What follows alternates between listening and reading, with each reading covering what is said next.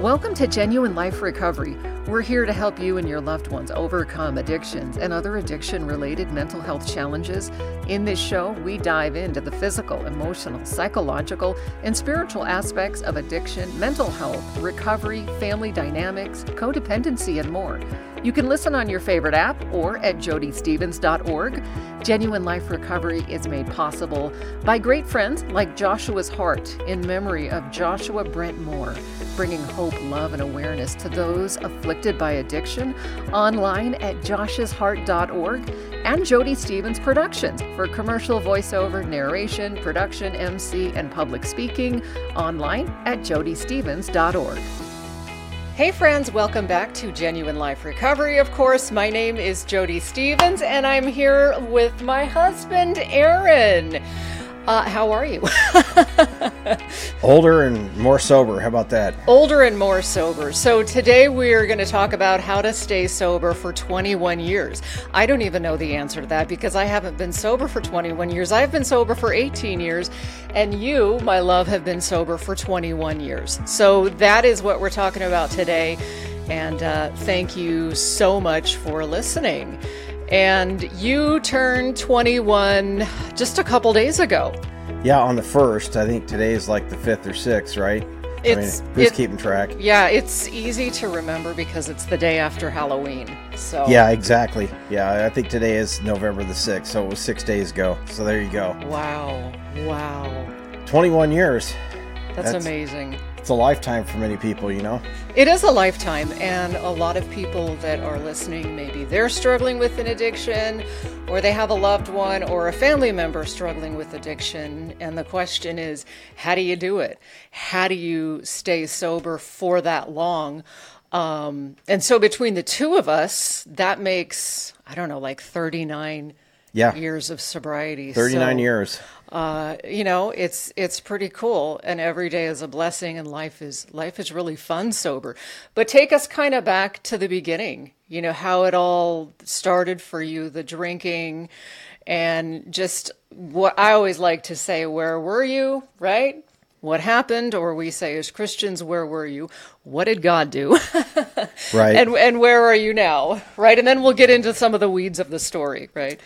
So the um, the Reader's Digest version is I was about 325 pounds. I was drinking every day. Um, sometimes as many as you know 18, 24 beers in a day and stuff like that. And yeah, and so I had a circumstance where it was like um, near the end, I could not walk a flight of stairs without getting winded Yeah. um, you know, I was jaundiced. I was starting to have little minor health problems popping up. I was taking blood pressure medication. I was taking cholesterol medication. And you weren't even 30. No, I was I was 31 when I 31, quit, yeah. but I, I had been on blood pressure medication since my late 20s, and so you know that's Yeah. you know I'm 52 now, so you know blood pressure medication and cholesterol medication. Okay, that I'm 52 It's just part of your but life. you know i'm but- 28 you know and i'm Yeah, taking all yeah. that stuff and you know huffing and puffing going up a flight of stairs and all that neat stuff. You're not supposed to do that. And um, right.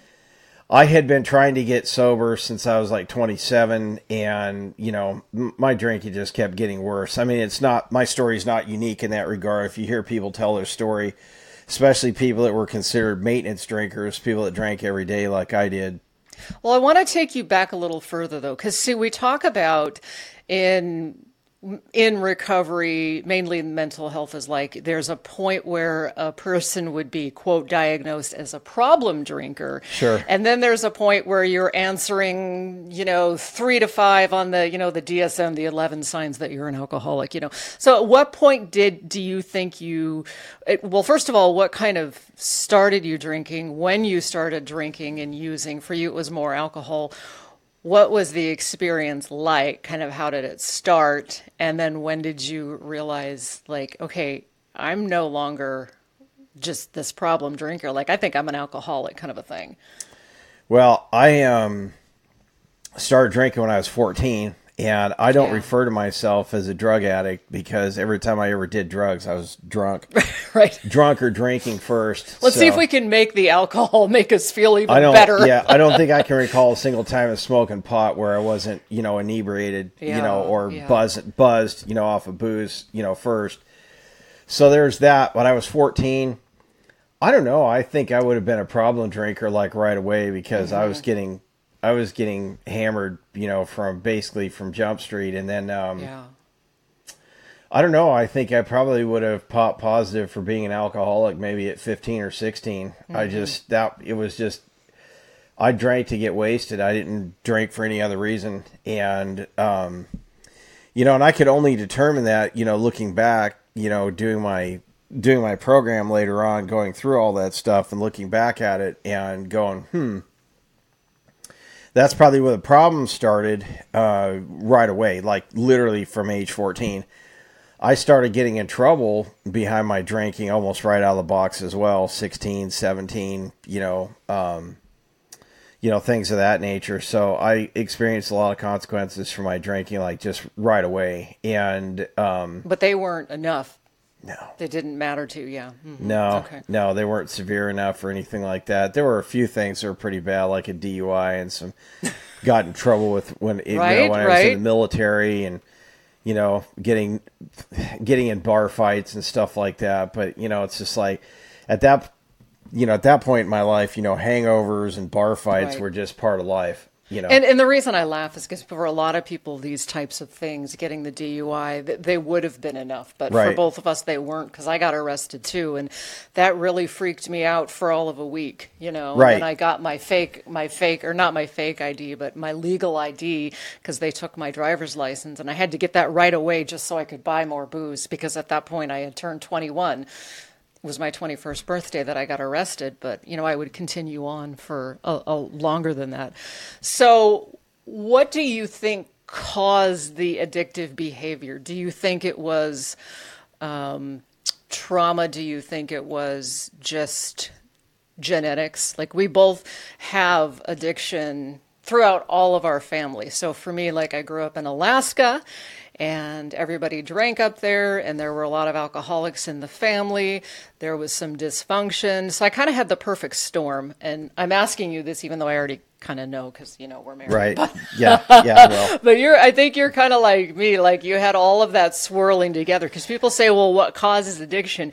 Yeah, it's genetics. Yeah, it's environmental, right? Alaska, you know. Well, it's funny. I mean, people hear you're from Alaska. Biological. They're f- you're from Alaska and you're drunk. Okay, yeah, Right, I mean, hand in hand, yeah. right? So, and I mean, you know, most of my childhood, or at least when I was a teenager on up, was in Fresno. So, you know, when when I start speaking Spanish to somebody, as soon as they ask me how I learned how to speak Spanish, I tell them I grew up in Fresno. Right. Well, go to a meeting, tell people I'm an alcoholic. I grew up in Fresno. They kind of nod their head because, like, you know, if you're not, you know, farming, you're drinking. I mean, that's kind of Fresno. Now, anymore, it's like a half a million people, so it's a little bit more complicated. yeah. But um, I think in my case, uh, my family history is is what it is. I mean, my family tree is a mess uh, with Yeah. with various forms of addiction. Like you know, there's food addicts, there's drug addicts, there's alcoholics, there's you know what have you. But um, you know, my upbringing definitely caused a lot of uh, a, lot of issues and stuff like that. So you just, you know, it's the toxic cocktail. They say nature Yeah. and nurture. I had it all. I mean, if some shrink or some professional, you know, was to, you know, to go through my story and what have you, they'd see just like, you know, hell, I practically checked every single, I checked every single prerequisite, you know, and um, I think the thing though that's key now, like 21 years later, is that I feel like I've checked every box to get out of it, you know, as, as well. And so, you know, I've now, at 21 years sober, I've now been sober longer than I drank. I drank 17 years and I've been sober 21 years. So I think you're at about equilibrium. I think at 18, you're, you, you drank for about 18 years, right? Uh, so I started when I was 14. Okay, you got one more year to go. You need I was- 19 to tie. Yeah, I was 33 Yeah. when I quit.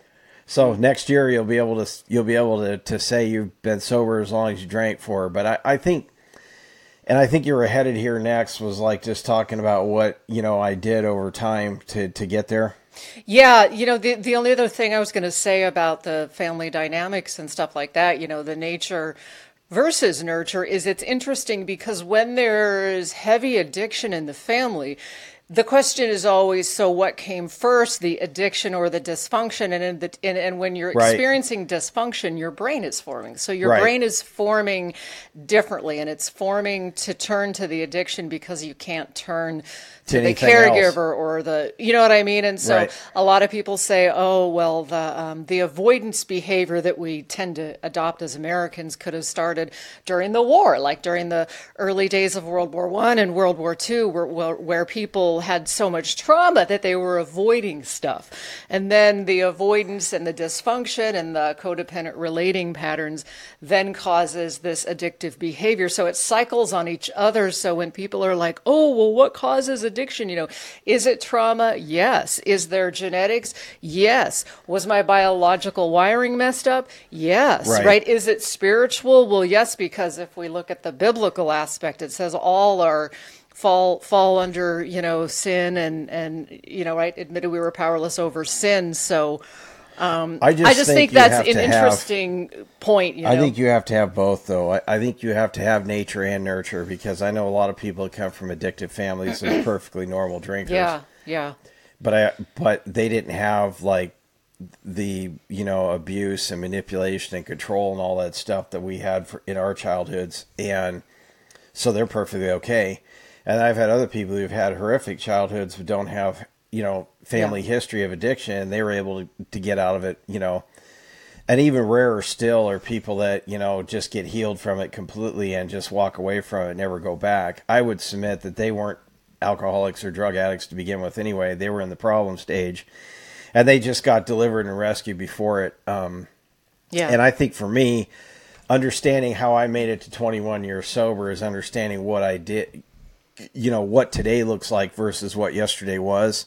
And so we could go through a few of those steps, right? Yeah, I mean, so you're in there, you're you're trying to get sober. Uh, usually, when people are initially new in recovery, they don't really know what's going on. They don't really think they have a problem.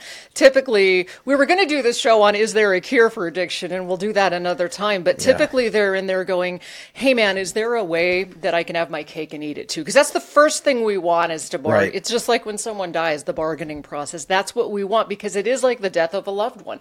If this was your coping mechanism for your whole life, it's like taking away your survival mechanism. So you want to figure out how can I bargain with it? How can I keep it? Right? Like like that's why Well, I was lucky because for me, I uh, very I, I tried to get clean many times and, Right. and couldn't get much more than a couple of weeks before I you know relapsed again and stuff. And and um, this last time, you know, I was just like I was scared, you know, because like I what I saw in the mirror the morning I quit drinking looked like looked dead, looked like a freaking zombie, and um, I was way too young to be feeling the way I, I did and what have you. So that was kind of the shock therapy to get me to try something different. But then I also had the benefit of Rage and Ray, which is a story I've Oh, yeah. told many times before. This guy's sitting in a meeting and he's like, oh, I'm 16 years, six months sober. I don't do the suggested program of Alcoholics Anonymous. I just, you know, go to a meeting and I don't drink between meetings. And this guy was just like pissed and he was angry. And it's like, I was looking at that dude going, man, if I am still that bleeped up when I'm 16 and a half years sober, I might as well just go eat my 45. yeah. So for me, it was a really simple choice like, do I live or do I die? And that And- was when you understood underlying issues. For those of us that don't know Right. what is underlying issues, right? It wasn't the alcohol. I mean, you took the booze away from Rage and Ray, and he was raging and Right. Rage and Ray. So it wasn't the alcohol that was Rage and Ray's problem. It was that he was just and it was messed a up. dis- and so where I'm going with this, and I think you know um, the reason why I was finally able to get it right after four and a half years of relapsing was that um, at that point when I saw Rage and Ray, I understood I didn't have a choice. Rage and Ray. I had to hand everything that was wrong with me over. I couldn't hold on to anything. I mean, he used to say, I still have defects of character that I like. And I'm thinking to myself, I, I can't imagine what those are, dude. I really can't because, like, I don't have any defects of character that I like. Yeah.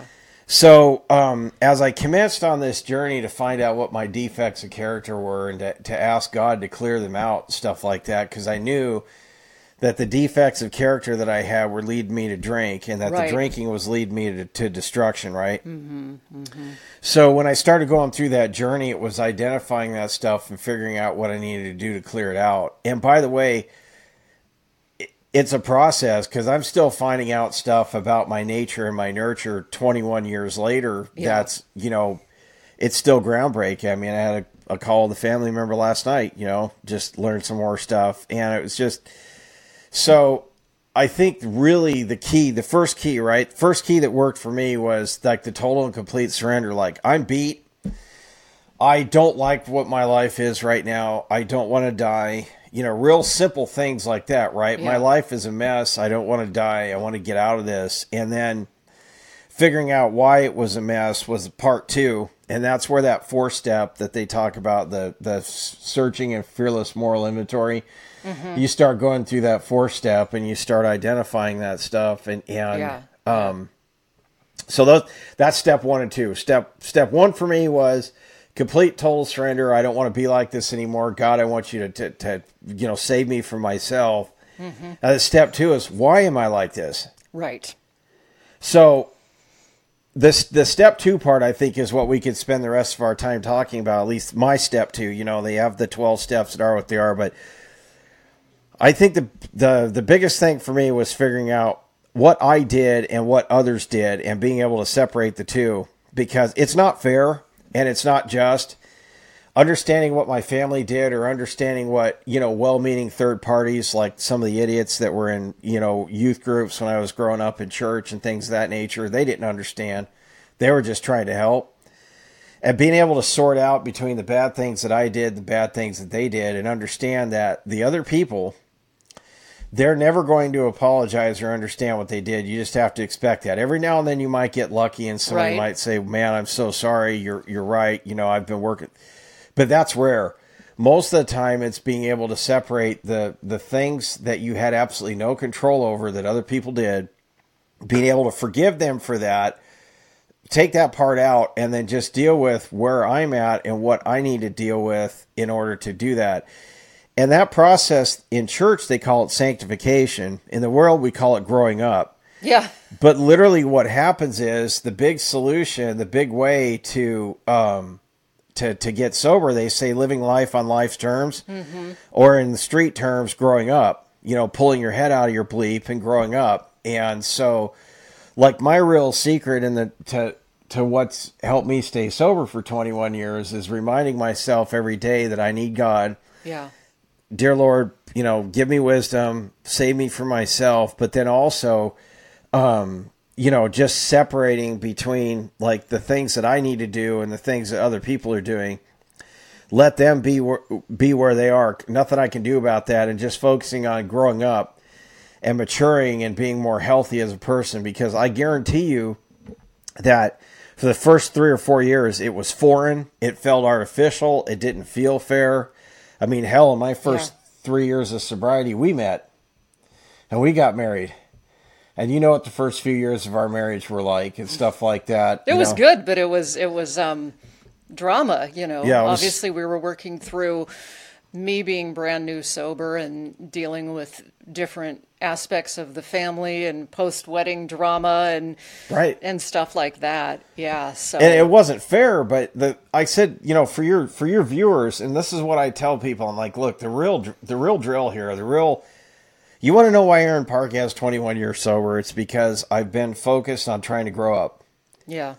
and the more mature that i get and the closer to god that i get like the temptation to, to use alcohol or any other substance for that matter like just diminishes exponentially now Well, the other thing too, Yeah. like when they talk about how you get a daily reprieve contingent on your spiritual condition, Right. So you constantly have to be working on it. Um, Right. It's not you don't have to be chained to AA meetings. Some people are, and that works for them. For me, gratitude is huge. If I if I get into negativity and I'm ungrateful, that's when things start to tick, and I know there's a problem. And for you, it's you know those those things that you were talking about. And so you know it's going to be different for everybody but it's it, it's a lifelong process. And then the other thing too is the longer we're sober the longer we're practicing gratitude the longer we're doing those healthy things our brain changes like it fixes our brain. Does that mean we could go back and drink and not be an alcoholic? Probably not. It wouldn't be no. something i'd want to try but again you're you're you're slow it's like a it's like a psychotherapy process of just living and rewiring your brain. And then of course you know the serenity part is i think the biggest part of all. I mean i think that's huge. And when when people are new in aa it's all about serenity. And nobody knows what that means for years. And so right. that's why i like one of the most watched YouTube videos I did was how to live the serenity prayer. What does it mean? Because people are like, oh, it's such a beautiful prayer. But how do you live it? What does it mean? right. You know, so what he was talking about is the serenity where it's like, because when we're obsessing over negative things, we're still trying to control them. And we're obsessing. I remember at one time, I clearly felt God say, you know, you spend so much time trying to control the things you can't control that you miss the opportunity to control the things that you can. And so it's in that prayer grant me the serenity to accept what I can't change.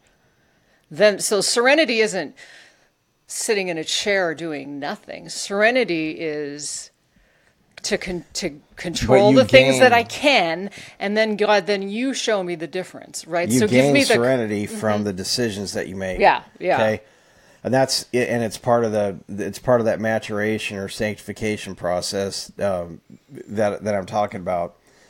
I wanted to kind of tease for your viewers, like we're gonna do the next video we do together is to be uh, can you get cured? yeah. So I want to share a story for everybody, um, and this just happened recently. But I have to interject and say I don't want. I didn't mean to laugh when I say "Can you get cured?" because that is a huge debate. Right. Um, and so we do want to break that down. What does it mean when someone says that they want to get cured? And and we're talking about you know, are we talking about individual cures or cures for the whole nation? So we'll, right. you know what I mean? I just wanted to say that, but, but anyway yeah, continue the, on. The idea here is that, you know, for me, I would posit that the individual cure is a day to day process about the way you live your life and the choices yes. that you make.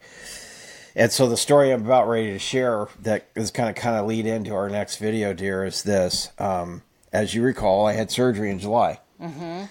Now the interesting thing is, is the surgery I had in July was to fix a problem that had existed since I was a teenager a problem most likely caused by my drinking, but it wasn't one that was major enough. Like every now and then I'd get some blood in my stool. Um, mm-hmm. When I was younger, I got I bled all the time in my in my in that area, mm-hmm. but it was you know hemorrhoids and other stuff that were directly caused by drinking. And so as soon as I quit drinking, right, the problem just went way way down and what have you.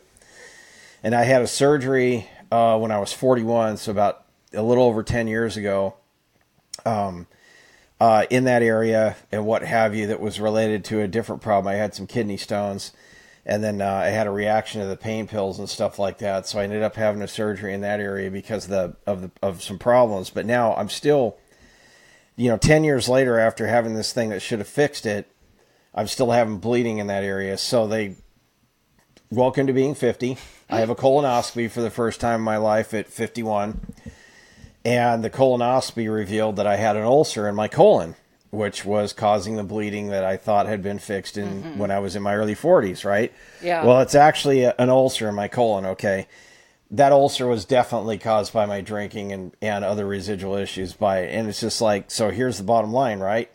You may experience consequences from your drinking and your drugging 20 years after you quit. It's okay. Yeah. It's a reminder, right, that you're never exempt from those decisions and what have you. You yeah. just have to make keep making good choices. But here's the punchline. I think God allowed me to experience this on purpose because, boy, it certainly brought a, a different perspective to me uh, for this sober birthday than I've had in a, in a lot in a while. Because it's kind of like always posting the pictures of the 12 step thingy on my Facebook and stuff like mm-hmm. that. But like this one was a little bit more real. So I got I had this surgery to fix this ulcer in my colon, and the surgeon had warned me that this is one of the most sensitive areas in the body tons of nerve endings and what have you, and it was going to be painful. And I'm thinking to myself, okay, yeah, right. It's a little tiny thing. You're only going to have me under for 20 minutes. What the heck?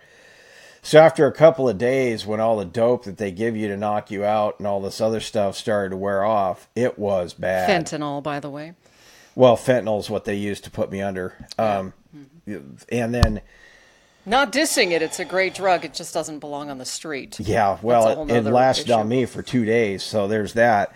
So anyway, that that stuff wears off, and I am in pain.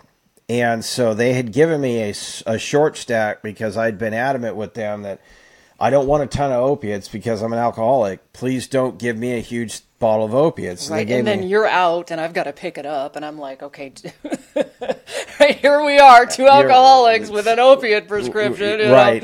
But fortunately, they only gave me 12 pills. And Yeah. so Yeah. first pill I took, and I can't even remember which opiate it was, and frankly, I don't care. The stuff's gone. I believe it was Oxy. Uh, I think it was Oxy. yeah, I think it was oxycodone. Yeah. Yeah. Yeah. Anyway, um, I took it, and 30 minutes later, I was hired in a kite, and the pain was gone. Yeah. And the first thing that popped in my head, now mind you, at that time, 20 years, 10 months sober, first thing that popped in my head was, wow, this feels great. Maybe I should take another one. Or what? Yeah. When can I take another one? Mm-hmm. And yeah. 20 years and 10 months later, okay, it's still there. So I just think about that like literally 20 years, 10 months later, I pop a pain pill for a distinct medical reason. I was in pain from a surgery, from a painful surgery that I you know had needed to have for 30 years. Finally got it taken care of after all this time. And I and my brain says, "Wow, that feels good. Let's have another one." Whereas most normal people would take that crap and feel nauseated or whatever else, or fe- feel that it's unnatural. But after all this time, like mm-hmm. I haven't been intoxicated in freaking twenty, almost twenty-one years. I take one stupid oxycodone pill, and I'm jonesing for another one Yeah. after 20 years and 10 months. Now, just let that thought sink in for a little bit, you know, before we go, you know, and, and talk about, you know, the next subject in the next episode. But I will tell you that the good news is this that thought popped into my head, and 30 seconds later, it was, no, Aaron, this is not how you live. This is what you got away from. This is what you spent the last two decades of your life getting away from you know, this is going to separate you from God. This is going to mess up this. This is going to mess up that. And literally, that entire program of stuff that I built up over years kicked in. And like 90 seconds into this, I had no craving and no desire for that crap. It was, uh, well, I'm going to have to use that to get through this stuff. But literally, that first time, I had to go through that, and then my program kicked in and was able to save me from myself. But I was reminded Yeah. that that engine, that motor, that muscle memory, mm-hmm. spiritual memory, emotional memory, it's still there and it's still waiting. And see, that's what then separated you from the guy like Rage and Ray. It's that ability of the years of recovery, of the therapy, which we've both done, of the 12 steps, of the Bible reading, of the church, of sweeping off our side of the street. You know, it's all those things of practicing gratitude. It's all those things that make you realize, and, and the self reflection to be able to look at that. And I like Dr. Henry Cloud always says, play the tape forward, right? You play the Right. tape forward. Okay, so so I can start drinking again, and then you know, in a nutshell, I would lose everything. But you could you could slow the tape down and Right. see the slow progression of where it would go. And then I was even thinking, be like, oh my gosh, what if he gets into those opiates, and then all of a sudden, you know, and having I had just did my practicum in an opiate clinic, and then I was freaking out, going. You know, oh, d- did you like it? You, you you're not gonna get, you're not gonna ask for any more, and then I'm all paranoid. So it set off this whole thing. But I'm we- like, yes, know- dear. Yes, dear. I liked it. And hell no, I'm not getting any more of that stuff. And literally, just to just to tell you, like, I use one pill a day, even though it said I should use two or 3 mm-hmm. I use one pill a day. I was still in pain even after running through the 12 pills that they gave me, and I did not get any more. I actually put up with some pretty severe pain for about two or three days after that, where I just took Tylenol and ibuprofen because it's like, look, guys, I haven't been in a bar in almost 25 years. I haven't been in a nightclub in almost 25 years. I don't, you know, one of my jobs, I have to do a lot of fundraisers and stuff like that. And I stay for about 45 minutes to an hour until you can start smelling the wine that they're serving. And I'm out of there. Yeah. There are just certain things that I do that I don't let myself do. And it's, you know, it's, it's a subset of what I was talking about earlier for how I've stayed sober for 21 years. But the point of it is is that if you do that maturation and that sanctification, you develop coping mechanisms and you're able to take what happens in life, like a surgery, where I really did need the pain pills. I really did because there were a couple times where I was in pain so bad I was shaking and I couldn't concentrate. And it is what it is, but I was able to develop the coping mechanisms to understand that, like, when my body was craving more of that crap, no, doesn't work that way. You can't do that. You don't have the luxury to do that. So I needed that reminder that nearly 21 years into this game, that I'm not exempt. That that part of my nature is still there, and it's still waiting for me. That as soon as I shove my head up my you know what, stop working Yeah. my program, stop praying, stop you know to the self improvement things of that nature. Yeah. That that destruction is right there waiting for me. Mm-hmm, mm-hmm. Yeah. So thank you for sharing. I think the, the upshot, obviously, you know, being sober for that long, there's a lot of different methods. There's a lot of little things in between. For us, a lot of the coping mechanisms is nature. We walk, we're outside a lot. You know, that's huge.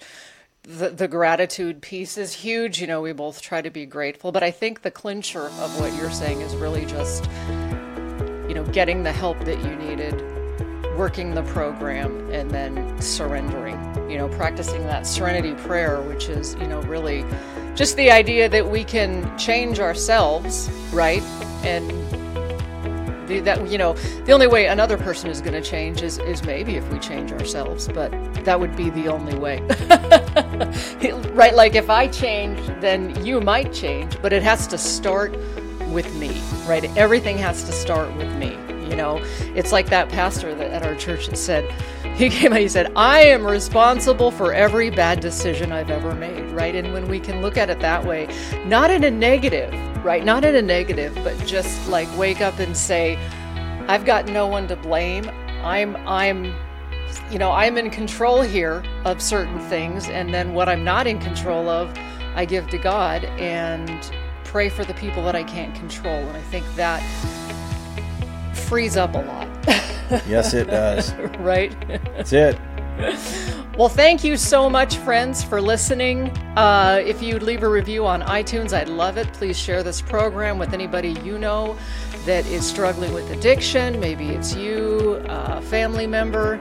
And you can listen on all the apps. This is on itunes and spotify and TuneIn. and the video version if you're listening to this the video version is also on youtube. So thank you so much for hanging out friends and thanks for being here Thank you so much, friends, for listening to Genuine Life Recovery, playing on your favorite app or on my website at jodiestevens.org. It's J O D I E S T E V E N S, jodiestevens.org. There you can check out my podcast, blog, recovery coaching info, speaking, and more. Check it out.